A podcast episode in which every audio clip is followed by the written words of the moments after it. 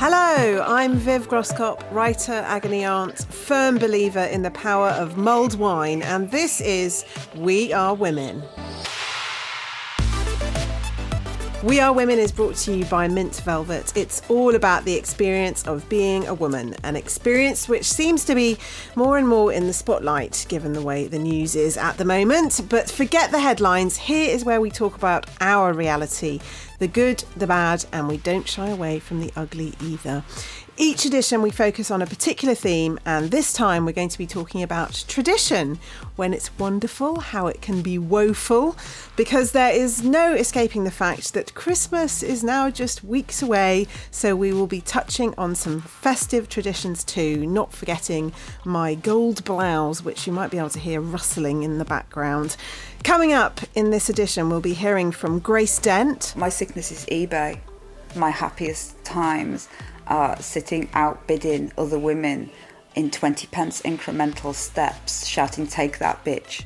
From Amber Butchart. So, through those alterations and through those changes, you start to see the sort of life story of a garment and how it touches other people's lives. And from Kate Watson Smyth the world is a little bit uncertain at the moment. People are nervous about what's going on. So we're now looking very much at velvet sofas and jewel colours and making it look warm and cosy. A place where we feel safe.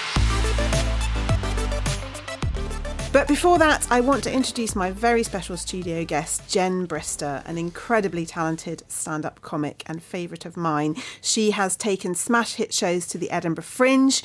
She has just graced our TV screens in the comedy Rite of Passage that is live at the Apollo. And she is the author of a very funny column for the magazine Standard Issue, all about being the other mother, which I'll let her explain. Welcome, Jen Brister. Oh, it's lovely to be here, Viv. Right, but you haven't worn a festive blouse. I didn't realise that was hear part me of rustling. the. I oh know. I mean, I, it's a shame this is a, a podcast. People can't see just how festive it is. You look absolutely bauble You look I do. great. That's a good word for it, actually. Yeah, Yeah, yeah. It's quite bla- It's a very blousy blouse. It's a very blousy blouse. Very blousy blouse. I would love to have the confidence to wear a blouse like that. I Now, think- this is our this is our traditional moment, and in front of us we have got the greatest Christmas tradition ever, Oh, my which is our producer Kate's uh, Christmas fudge. I know, it's Would you like to try some? well, I've already had some. Have had I, some I've, already? I've very much enjoyed it. I'm just going to try some now. It's so good. Yeah, Yeah. there we're wall to wall fudge here. So I'm now rustling and I'm And chewing fudge. crunching fudge. Yeah, it's great. But we have got this rather fabulous festive hamper. what else have you got? Right, so we've got um, Panettone. a panettone. That's Um, very festive. Yeah, well, we need to get What have you got? this. Um, jandu, yeah. Oh, yes, I I'll love have some of those. those. That's that. That's that hazelnut chocolate, isn't it? Yeah. yeah. Well, you've done really well here. That's not bad, By, is it? by the end of it, we'll be diabetic. There's so much sugar here. Very good. Now, do you have traditions that you cling to around this time of year, Jan? For me, because I have a Spanish mum, we have a tradition of celebrating Christmas Eve because that's what they do in Spain. So Christmas Eve for my mum is a bigger day than Christmas Day. My mum is one of those people that's just handpicked the bits of the tradition she wants. So we've gone we're very Spanglish. so she's we still get the presents on Christmas Day, but we have the big meal on Christmas Eve. It's it's all a bit up topsy turvy. When I, I explain it to friends, they're like, That sounds weird. It is weird, but it's normal to me. So So, what do you do that is Spanish? What Spanish part remains? Well, as far as I know, the Spanish bit that remains is that the, the, the, the meal, the big meal, is on Christmas Eve, and we have it in the evening. My mum will make a massive paella, and then she has lots of little tapas and things, and we Now just we're getting into get it. drunk. So, you eat a paella, basically. That's the Spanish. we just have a paella, and we just say, "Uh, "We've done it. We nailed this Spanish lark, haven't we?" Does the paella, I'm going to say paella, Paella. Does the paella have turkey in it? No, No, okay. But I mean, it has a bit of chicken in it. She doesn't like turkey. I love this Spanish take on the Christmas. Beautiful. Yeah. Now, for people who don't know, I mentioned your amazing column, The Other Mother. Uh, tell people about that. It's a column about well, it's about just that being the other mother because my um, my girlfriend, my partner, uh, had twins, and so we our, our boys have two mums, and so I'm the other one, the other mother, and so because it was. When Chloe was pregnant, I was like trying to find books that were like, or anything that was like going to be my experience, or uh, nothing reflected it. So I thought, oh, I'm going to write about it. Was that something that people have actually said to you? Are you the other mother? I tell you what, when your kids is that that time between zero to twelve months, I'd go out to these mum these mother and baby things, and they'd be like, everyone has had their sharing their war stories of pregnancy and birth, and and then I'd be sitting there going, "Oof, yeah, got nothing for you there, and they'd be like, how was I mean twins? That must have been awful. I was like, yeah, just got nothing. No, didn't really do anything. So. um I'd get into these awkward conversations where I'd find myself going, "I'm I'm the mum, but I'm I'm I'm I'm not that I'm not that mum. I'm the the other mum," and people would be like slightly confused. Uh, it's very intrusive when you're a mum anyway. People ask you loads of questions, but when they find out you're not the mum, you're the other mum, they're like, then the questions get really intrusive. Oh, how did you do that? And and how long did that take? And how expensive was it? And when did you where did you do it? You're like, I don't even know your name. Who are you? So um, I started to write about it, and it was quite cathartic. That is really fascinating. And but you were saying that there's probably more in common with that experience Oh. than there is that's different, right? Yeah, because your babies are all doing the same things, aren't they? You know, they're not sleeping. They're, they're you know, they don't eat the food that you cook for them. They they they'll they'll poo any which way they want to, and you know those those things don't change. Um, the fact that we've got two mums instead of a mum and a dad, there are there are differences I think there because we very much co-parent and it's really 50-50 and I think my, the experience of some of the mums that I've met are not you know very much not having that experience so uh, if anything I think it's an advantage yeah? Yes, exactly. You're not sure No, no, I think it really is. I mean, I wish everybody could have that co-parenting experience. I've spent last 15 years, you know, trying to do that with my husband. I mean, he's brilliant. If anything, he's gone too far the other way and I'm barely in the equation. He's like 95% parent and my co-parenting is the other 5%. I do feel for the dads though, because we, are trying to push men into being co-parents and, and taking on that responsibility. But when they turn up at mother and baby groups, no one talks to them. They just sort of stand in the corner with a baby strapped to them, looking awkward. I've noticed even I, I thought I thought I'd be much more empathetic and sort of approach them, and I just think, what are you doing here? Now, uh, what we do every podcast is to ask our guests a question at the beginning, which we come back to at the end. And this time it is this question If you could start a new tradition, festive or otherwise, what would it be? So have a think about that, and I will have a think about it too. Okay. We also like to set our listeners questions, and recently we've been asking you what you'd like to achieve before your next birthday. Lots of you tweeted at Mint Velvet or went to the Mint Velvet Facebook page to tell us your birthday goals. Hi, my name is Carolina. I'm an account executive. Before my next birthday, I would love to go back to Australia again. My name's Kazaya, and I am a theatre maker. And before my next birthday, I am going to arrange my life so that I only have to work a money job three days a week. My name is Hattie Rokins and I'm a EA and before my birthday on Thursday I'd like to turn up to work on time.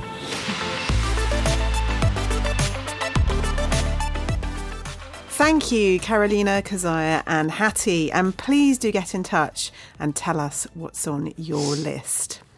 Very shortly, we'll be hearing from Grace Dent. But first, it's time for My Life in Clothes, our feature about how our clothes reveal our life stories. In a very exciting break with tradition, I can reveal that the subject of this month's My Life in Clothes is now joining us in the studio. She will be talking not only about her life story, but about the lives and stories of many others too, because she is the fashion historian Amber Butchart. Amber is an associate lecturer at the London College of Fashion. She's written several books and regularly appears in print, on TV, on radio, and in front of live audiences across the globe, from Dubai to Moscow. And today she is looking awesome, like a sort of modern day Norma Desmond. Welcome, Amber Butchart. Thank you very much. Thanks for having me. I love that description, modern day Norma Desmond. I mean, that we have to describe what you're wearing. Well, first of all, you have a beautiful russet Louise Brooks bob, which is gorgeous precision cut. And then you're in your trademark turban, mustard velvet. mustard velvet, lots of volume going on in the turban, uh, and matching some plastic yellow beads uh, I've got around my neck as well. And talk us through the rest of your outfit. Uh, I have a black polo neck, which I think is a great uh, basis for many, many looks indeed. And then I'm wearing some of my favourite trousers. So I've got a sort of paper bag waist, they're dog tooth check, black and white, and then go into a really sort of peg leg tapering at the ankle. Oh, Gorgeous, fabulous, and it's wonderful. what do clothes mean to you? Well, clothes have always been really important to me, not only because I've always really enjoyed dressing up and sort of expressing myself through clothes, but because of the stories that they can tell us about other people, about culture, about society in general. So, talk us I through have- some of these. Well, the first thing I've got.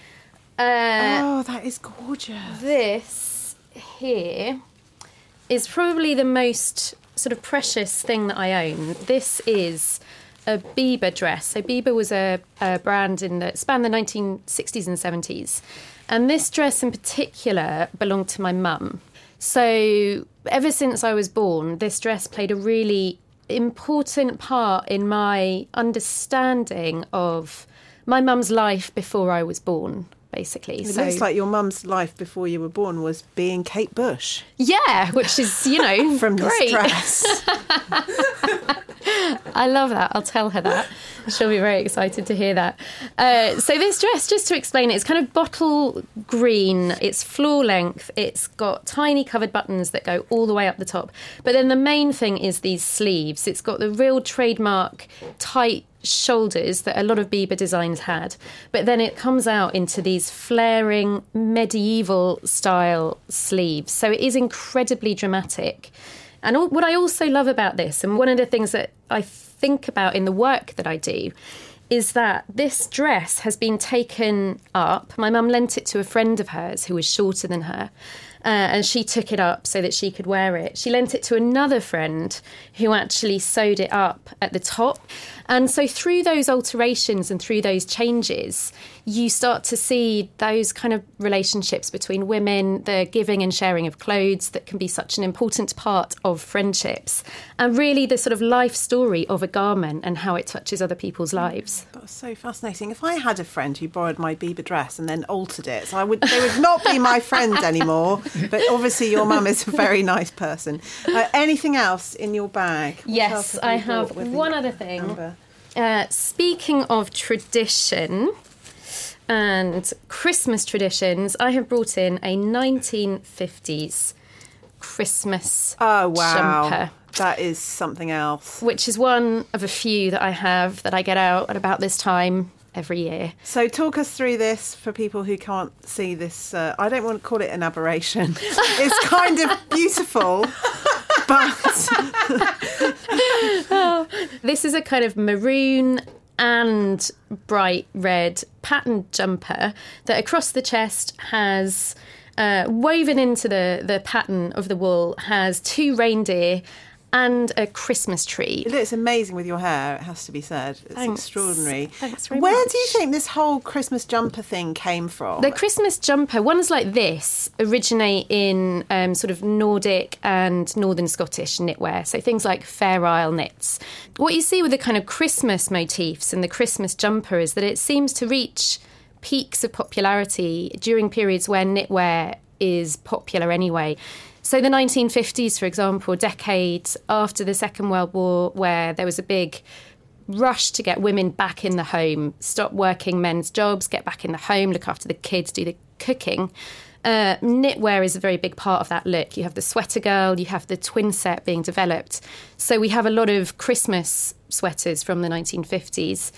Again, a big moment for the Christmas jumper is the 80s, where you have sort of a lot of garish colours and garish patterns and prints on trend anyway. So again, it sort of lends itself to the ugly Christmas sweater. That's so fascinating. I never knew that. I never knew that the whole trend of the 1950s was get back in the home and put a jumper on.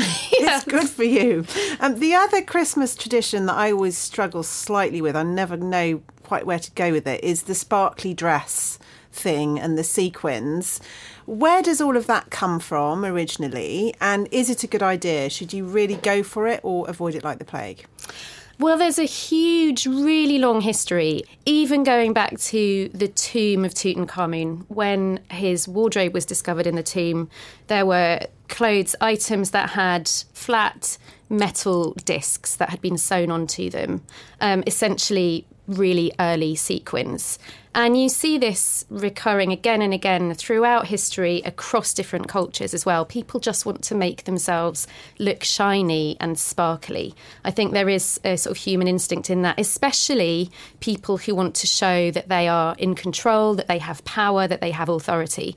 They want to be blinging. Uh, And, and any advice for managing the sequins over Christmas, Amber?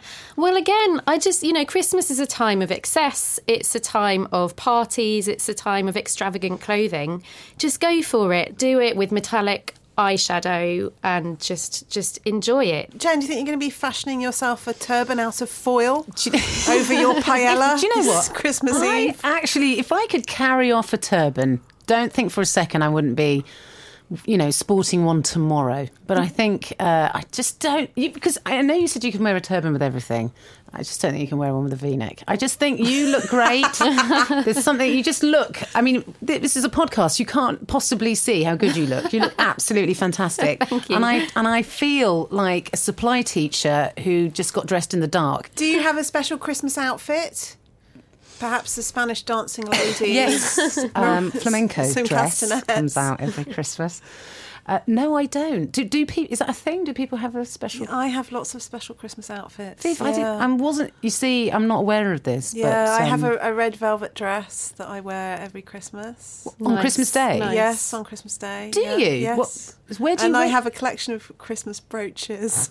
I'm quite embarrassed of this, but I love them. That's, I don't know why you're embarrassed. Yeah, That's I great. have a really lovely one, which is a sledge packed with presents. That's Yes. that- that's not. Don't be embarrassed about that. That's great. But Yeah. I just feel like I'm about 189, and when I get my brooches out and pin them onto my coat, it's like really some really old lady. Madeleine Albright does that great thing with brooches where she'll wear themed brooches into her negotiations Oh, I love with um, various different diplomats and I did not politicians. know that. Look into it and think of her on Christmas Day when you get your Christmas brooches Madeleine out. It's Albright would look great in this blouse. She would. I'm She would. rustling it now. so I'm just worried. I'm worried about sparks. I'm worried. I'm just worried, health and safety. Amber, thank you so much. And before we finish this section, I want to ask you to think about a new tradition which you'd like to start, festive or not, and I'll ask you to reveal it at the end of the show.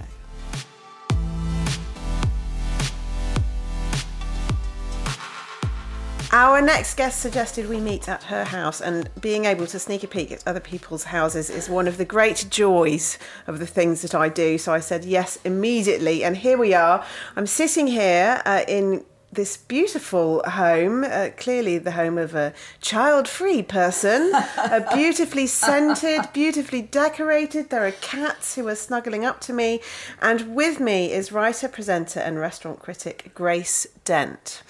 For someone who once described herself as Queen of the Universe, it seems entirely fitting that she has since conquered all corners of the media. As well as presenting numerous documentaries for radio and television, she's the best selling author of a series of novels for teenagers and a non fiction book about Twitter.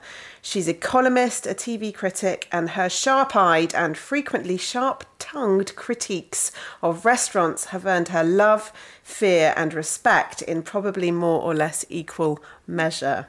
And on top of that, earlier this year, she's found time to create and launch London Food Month 2017, highlighting the very best of the city's food from street food to fine dining. Hello, Grace Dent! Hello. So nice to finally meet you face to It's lovely face. to meet you. I know I feel like I know you. You're one of those people.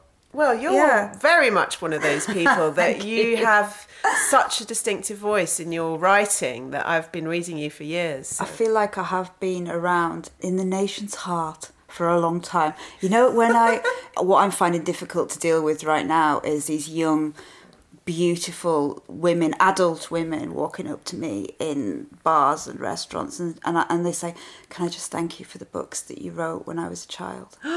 Oh, that's so vicious. You and should you just kill them know on exactly, the spot. and you're not allowed to hit them. No, that's wrong. Like, you're not allowed- massive, just a karate chop to the windpipe. I'm like, no, it is nice, but yeah, it, it kind of puts it into perspective. Well, just to make you feel uh, even older, Yeah, our thanks. theme for this uh, is tradition because this is our Christmas edition Oh, of okay, We Are okay. Women. And I'm wondering what makes you feel festive at this time of year and whether you count yourself as a Christmas traditionalist. this is is the best part of Christmas, right? The beginning of December up until about the 16th is a magical time. You know, this is where you have your first mince pie at about three in the afternoon. You buy a box for people, then you get stuck in yourself, and you haven't had one for a long time. And it's just it's crisp outside, and there's parties to go to, and Christmas cards arrive. This is the best bit, I would say. It all goes down at about 18th, 19th we- when I'm generally just uh, back up north, sitting in a house fighting with usually my little brother about where we're going to get goose fat or something like that because he'll have seen it on like a Delia Smith show, and like this will be the one part of the year where everybody decides to be a foodie. Yeah, what are your festive food traditions? Oh, you know, I think that it should be quite simple and quite crap. You know, it should be Paxo stuffing and it should be uh, a turkey crown from Marks and Spencer's. I like a tin of Quality Street. I like, sorry, That's- that's, my that's cat. Gino. That's Gino, my cat, joining in. I like a tin of Quality Street. I like a green triangle. I like a glass of Bailey's. I like a, a glass of really, really awful wine drank on a back step whilst almost crying because one of your family's been round and um, insulted you. I like a kind of a Mike Lee Christmas. Anybody, but like I've, I mean, I think that um, you know, a working class Christmas should be a bit like that. This is where class really comes into it. It's this time of year that my friends start saying, "Oh God, you know," and we're just all getting together in this big house, and everybody brings a poem, and we all we're all going to say the poem, and then we all stand in the ingle nook and we all sing and say, I'm just like, what? It's like a terrible edition No. of Peter's Friends. Is that what that film was Yeah. called? Where they did things like that? And yeah. to me, uh, without being too glib, it is just about being together. That's all it is. It's just about it's about enduring each other and um, spending some time face you know face to face. Now, I'm thinking that your day to day life Yeah. is actually quite festive year round because you get to eat out at other people's expense. Um, what are your favourite traditions of restaurant life? Well, I This think cat is now licking me, if you can hear me. yeah, it. it's just right. Um, he's just marinating you in case you die, and then he can begin the feast. no, he does that. He comes over and he just licks you. Um, ritual. God, you know something? I I sometimes worry that I love restaurants more than I love food. They get you in your heart, in your soul, like as if an orchestra's just kind of boom, boom, boom, started to play together, you know? Like when you walk in, you've got all the people that are standing around and they all say, good evening, good evening, good evening, and having your coat taken off you and whisked away with a sense of confidence that it's actually going to go somewhere and you'll get it back, and then the little ticket arriving and sitting down and, and, and sitting in a good table, and there being that hubbub around you, and um, the menus come in, and the exact right amount of time, like the golden touch, where they can come and speak to you without annoying you, but at the same time don't ignore you. And oh, I could go on and on. This is it. I get so. But then with regards to food, I do worry that I don't describe it enough because I find um, food description written down often a little bit icky, you know? I think that the minute that you start to read the descriptions, you kind of put in mind of the old fashioned, old school male. Oh, the consistency of this joe is absolutely disgusting, and it's you just become you, you can come across a little bit like Mr. Creosote. Does that make sense? I've got It to. makes perfect sense. I've got to start, and, and also a thing as a woman, I'm trying to phase out is saying, "Does this make sense?" Okay. Does well, that make we failed on sense? that, we, we're getting there. Um, that's interesting you mentioned about the Mr. Creosote thing. So you, you mentioned earlier about a favourite coat being too big for you. Yes. Um, have you, like me, Grace, experienced weight loss in li- later life? I um, I'm I'm thinner now at the moment um, because I'm running again, and I am eating very healthily again. However, I very rarely speak about my weight, not out of any great feminist um, thing. It's just that I, I, I just always put it back on every time, you know? Like to stay at this weight, uh, I have to watch everything that goes into my mouth. I have to exercise all of the time. And I and the more I live in this zone, the more I realize how it's actually almost impossible if you had three kids and you had a full-time job that didn't take you to the gym and you were trying to throw down dinner for five people a night and living on restricted income and I do think all the time unless you make it a full-time job I don't know how you do it I don't know how you end Well, up like. Well, it must be slightly easier if you don't have to dine out at restaurants all the time. Holy God, I- honestly. that must be almost impossible. But this is why I've, I've, I've kind of made the, you know, I made a choice about a year ago and I thought this, this could really creep up and also it will kill me. Like it will kill me. People go, how, well, how do you do it now? How do you, how do you stay thin now? And I think, well, I have to really think, well, you're a food critic. You're there to be critical. You're not, your job isn't a food demolisher. it's like that's not the the the idea is you're meant to go in and have little bits and um, I also I want to live. I want to be still here annoying people when I'm 90 because I'm getting really good at it. Getting really good at annoying people. I want to- Well, you're, you're drawing a brilliant uh, portrait of yourself as a Marie Antoinette, both in terms of the rich living and the annoying people. And I'm thinking about that label, uh, Queen of the Universe, that was linked to Twitter. Yeah. Um, tell us a bit about that moment and the book deal that you got and the craziness around Twitter. when I wrote that book, it was as a reaction to how Twitter had changed everything. It's quite strange now when I meet young women because I don't think they understand. Uh, and why would they? What things were like even then, 2007. You know, N- there was never any women on QI. There was never any women on Have I Got News for You. I'd got to a point in my career where I was starting to see people like uh, Charlie Brooker, who I adore and respect and admire and is a friend, and people like David Mitchell. And it was like, what is it you want to do? Do you want a Radio 4 show? Do you want to, do you want to make a BBC 4 documentary? I was sitting there thinking, I can't get arrested, you know? And like Twitter came along and it was it was this first point in my life where I could go, here's something I think about goths in 1980. Here's something I think about communism. Here's something I think about uh, Big Brother on television. Here's something I think about the Labour Party. Here's a really niche reference to something to do with periods. And it bang, bang, bang, bang. And like the moment I started doing that, it went from like 1,000, 7,000, 20,000, 50,000, three- you know what I mean? And it just went up and up and up and up and up. And everything changed. Like, you know, I was getting asked on everything. And it was because it was like it had been this big shop window. Uh, and not just for me, you know. This sounds very personal, like it, I'm talking about me. It was, it was, it was loads of women ra- around me, you know, and the public started saying it, and you know, all these places started to go. We can't just have an all, an all man panel. So yeah, Twitter changed everything. Where do you think we're up to with that now, though? Because now Instagram is so much more the forum. You know, you blink and there's a new medium that people are using. Um, okay, well, I I think Instagram is absolutely its peak at the moment. I I am on there now. I think that Instagram causes mental health problems. Kind of, you should really be on there as um, as a platform for what you do. However, the Insta is it's not real life. You know, everything's very very staged. it's Are you on Insta? I am, yeah, but I completely agree with you that the comparison sickness that it induces is really dangerous. Um, Yeah. My sickness on there is for I, I've got to unfollow them all because I started following all these American vintage sites. Yeah. and they post the clothes that they've got for sale all of the time, and I just want Yeah. all of them. It's a disaster. Well, but do you bid? Do you? Do I don't. I've, I hold back, but then I feel this immense lack of all these things that I don't own, which is ridiculous because I have enough clothes to live for 500 years. my sickness is eBay.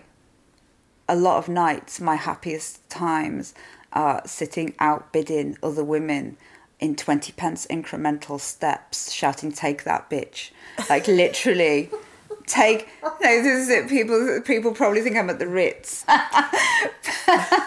that's clearly it's clearly a delight for you to feel that take that bitch. Take literally um, take that. And you were, how you were saying you? earlier about how you hope you'll still be annoying pe- at people when you're 90. how important is it to you to be thought of as someone who doesn't have to be nice? And how important do you think that is for women? I think it's incredibly important for most women every day to be thought of as nice. I think that I live in a media bubble sometimes surrounded by uh, equally bolshy women. And the minute I come out of London, I'm always saying to all the women up there, well, just tell him to F off, you know, to, well, ask for some more money or we'll just quit. And people kind of look at me as if, like, oh, well, that flies in your world. But it flies in all worlds. I think that it's going to it's to take a lot of women, if I'm just talking about Britain, across Britain, a long time to realise that that you don't have to be popular. Do I care about what people think of me? No, because I know that I know that I'm a nice person. I know I am. So if somebody wants to see me on MasterChef saying that like I wouldn't feed their food to a, a Labrador, then you know, like if I don't care, like that is pantomime and it's funny and it makes people laugh on BBC One. And if you can't see that in that context, I don't care. Grace Dent, I believe that you are a nice person, and my wish for 2018 is may you fly in oh. all worlds. Oh, darling, thank you. Thank you so much. Thank you. I feel like I've been like a ranting maniac. I always feel like this at the end of interviews, though. I always go, maybe this time I should have just said that I love kittens. but I don't know. I think that I think that you know, women come to me all the time and say, "Oh, I want to be you," when I grow up, and I just go, "Well, then just don't grow up. Don't let people make you grow up. Don't let men." Take your dreams away from you because that's what they do. They I'm kind going to of go home and get divorced now. Thanks. Just get rid of him, mate. Honestly, you can do it. You can do it online. You do it online. I tell you, the best. Let's do it now. I've got my phone with me. All this stuff in bin bags. Just come here. I've got spare rooms. Great, thanks. Thank you for having me. Our thanks to Grace Dent. Um, I'm very interested in the idea we were talking about there of women being nice. Traditionally, women have been expected to be more pleasant than men. Jen, do you think that's a bad thing? Where do you think we're up to with that? Um, I think there is still that expectation. So if a woman gets angry, she's shrill and hysterical and needs to be calmed down. Whereas if a man gets angry, he's taking charge, he's taking control of the situation. So I think that idea of women being nice is just is a part of knowing our place. You remember where your place is in society. Don't take a step above your station. And I and I think we are claiming that back, as we should. Yes, quite right too. Amber, you do lots of broadcasting. Does that occur to you sometimes that you feel as if you have to be nice or say the right thing? I often get brought on um, to, like, for example, if I'm asked to do something like the Today Show on Radio 4, I'm never in, obviously, for a main story. I'm in for the slightly fun story at the end that has a fashion angle to it. Uh, and so you do find that sometimes with broadcasters of that ilk, I guess, there is a certain condescension that comes along with that that I have to try to re- deflect somehow, I suppose. I'm picturing you instructing John Humphrys to wear a turban. I actually told him to try high heels last time I was on that show. it's funny you say that. We were doing a whole piece. It was when women had to wear the high heels to work. Oh yeah, I remember that story. Yeah, and we were doing a piece about that, and um, he was like, you know, obviously I don't. This is nothing, nothing that I can sort of uh, empathise with having, you know. And I was like, well, maybe you should just give it a go. Yeah, get on Tim Curry heels. looked great. Like, now it is time to welcome our expert guest to the studio, Kate Watson Smyth, a journalist with a particular interest in interiors and design. As well as writing for the papers, last year saw the publication of her first book, The Very Elegant Shades of Grey. She also runs a successful design consultancy business, and her multi award winning blog, Mad About the House, is an utterly addictive mix of inspirational, aspirational, and down to earth. Welcome, Kate Watson Smyth. Hi. Please avail yourself of our Christmas goodies. Kate, Would would you like to talk with a mouthful? Yes, you can. These are um, our producer Kate's fabulous festive fudge. Um, anything you want to do, we've got a whole panettone you can get yourself into there. Uh, what are your favourite festive traditions, whether it's interiors or food or anything? I'm a bit grinchy about tradition, I have to say, in that I I don't really like being told what to do. So I struggle with the concept of we're doing this because we've always done it. Having said that, I've got children and I see how they like the markers of tradition and the signifiers that certain things are happening now, so it must be this time of year or this time of the week. So we all fall into traditions, even if we don't sort of mean to. We find ourselves, it was habits, isn't it, really? I've got Mm, I'm plenty of thinking you haven't got a Christmas brooch collection. Then. I I haven't, but I could see that I might go for one. But I would probably want to wear it in January. I have a fabulous uh, sequin bag, which um, it's a, it's an old vintage Miu Miu one, and uh, I carried it proudly throughout January all this year, having not taken it out at Christmas at all. Um, and there were lots of sort of raised eyebrows, particularly from my mother, who thought it was quite inappropriate for January on a Tuesday um, in a country pub. It, it wasn't good, but I really enjoyed that. But I think that's great. Like, if there's one month where you need something Exactly. sequins to get you through, it's January. I think right? so, yeah. Definitely. Good tip. Stay, save your Christmas sweaters until July. Heard- heard it here first. well, God knows the weather would be fine for them in July here, so I don't think that'll be a problem. Okay, thinking about interiors um, and thinking outside of tradition in terms of Christmas. In interiors, it seems as if traditional is something that is frowned upon now, and it's all about the latest thing and the latest trend. And you've got to be mi- minimalist, and then you've got to be maximalist, and then you've got to have Scandi. And how do you keep up with it all? I think the first thing to say at that point is that um, a lot of those trends are much slower to come and go than you might think. So I've been predicting the demise of copper for forever, and it's still not dead. It won't lie down, um, and it's taken a long time to come in and go out. So I don't think you really need to keep up with things as such. I think you need to work out what you like, refine what you like, and then you can bring in elements of fashion, as I guess you do with clothes. Um, we've, there's been pineapples everywhere in interiors for the last couple of years. If you like pineapples, then you know have a, just a cushion on it, possibly even a sequin gold cushion with pineapples on. But you can get rid of it or move along. But when it comes to your actual main decor, we're not quite as quick to change. I'm only just realising about copper now. I'm really behind the curve. skip that even one. skip that one. We're going Yeah. straight to brass, warm metallics, Okay. and there are there are changes that happen in interiors um, which are very much affected, I think, by what's going on in the world outside. And we have at the moment there is definitely a, a move. I'm not going to say Scandis over, but it's slightly been elbowed out by a new mood of sort of luxury and comfort. It's cocooning and it's nesting, and home is a big word at the moment. Dulux just revealed its colour of the year, and it was all about creating a cosy home and a place where we feel safe. And I think the world is a little bit uncertain at the moment. People are nervous about what's going on. So we're now looking very much at velvet sofas and jewel colours and making it look warm and cosy. So that's definitely a, a look that's coming in, but it might be here for a while. When it comes to interiors, do you think people can make up their own rules or are there certain guidelines that you can follow? I, I try to follow the guidelines on your Instagram feed, I have to say.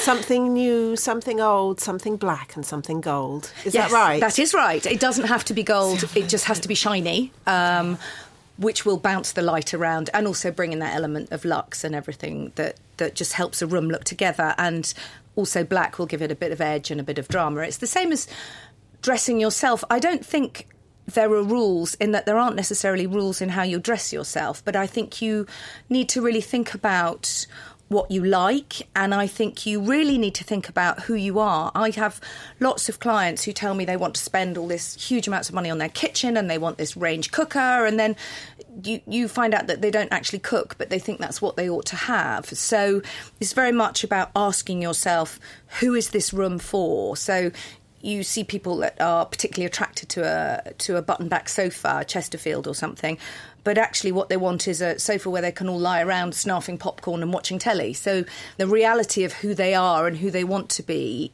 isn't quite the same thing. So I when I try and help people with their houses, I would encourage them to to look at that rather than uh, any particular rules which may not work for them. It's a black hole, isn't it? Decorating your house. I mean, I mean, just just looking after your house. But when you start, I mean, you could go on forever, couldn't you? But just I think on and on. The the other thing in my little rhyme, um, something old. There's a sort of great move now towards ethical interiors, and that does mean we should take responsibility and look at where our stuff is made and where it comes from in a way that we've now got more used to doing with clothes. But that also means sort of using old furniture. I've denuded my mother's house, practically nothing in it, it's all in mine, in the name of sort of upcycling and recycling. Oh, no wonder And- she was that- angry about the sequin bag. well, possibly, sitting on the orange boxes in the corner. um, and I think you know you can. So it can be a money pit, but I've picked up great bargains over the years. I have a fantastic bedside table which I found in the road. Ironically, we were on our way back from the tip, having got rid of lots of stuff, um, and then I saw the table. Stop the car! To my husband, we got that. So um, so it doesn't have to cost huge. And tins of paint, there are obviously those very expensive ones that are dead mice and rotting salmon colours and things. But um, there is also much cheaper paint. Uh, what does it mean for you, the, the value of the old? Well, I, I like the idea of having old things because I do think they bring character and personality. And I always say, you know, it's great to have your granny's old chair or possibly someone else's granny's old chair um, because that piece of furniture comes with a story. And recently I was at a client's house and she had two fabulous old leather chairs. Uh, which were completely mullered along the arms and all the leather had ripped. And she'd had quotes for doing them up and, and reupholstering them. And we were talking about it, and, and I thought if she reupholsters those chairs, then the essence of that chair has gone. But if there was a way of retaining the the essence of that chair, then you could see that it was a much loved piece that she'd inherited. So we decided the thing to do because the seat and back was all right was to actually very obviously patch the arms so that you could see it had been patched and reloved and was carrying on into the next part of its life with all its history still intact. What about Christmas decorating? Is that something that fills you with horror? I don't do a huge amount of it. Um, and I was that woman who let the children do it. And then when they'd gone to bed, just might have rearranged it a touch. I'm a horrible control freak. I just like adding lots of. Lots of soft lighting. I've got a friend who's uh, Swedish and she puts fairy lights up on about the 1st of December. And I just think, why? It's too early. I can't bear it. I don't even want to hear the word. And she said, but it's so miserable in December that actually having lots of soft lights dotted around mirrors and wound up banisters just makes everything look nicer and a bit of real fir tree wound up the banisters or something. So I quite like that idea of sort of natural but monochrome is very me. I don't really do tinsel. Hard to avoid tinsel with children. They love tinsel. They don't do they? love They love tinsel. all the and they like the purple tinsel that looks like the quality streets. Yeah, they love a bit they of that. love it. My mum used to always try to do a kind of minimalist, sophisticated Christmas. Me and my brother were not having any of it. Every year she'd be like, I was thinking we could do go with just one colour, like have just silver or just white. We'd be like, Forget it.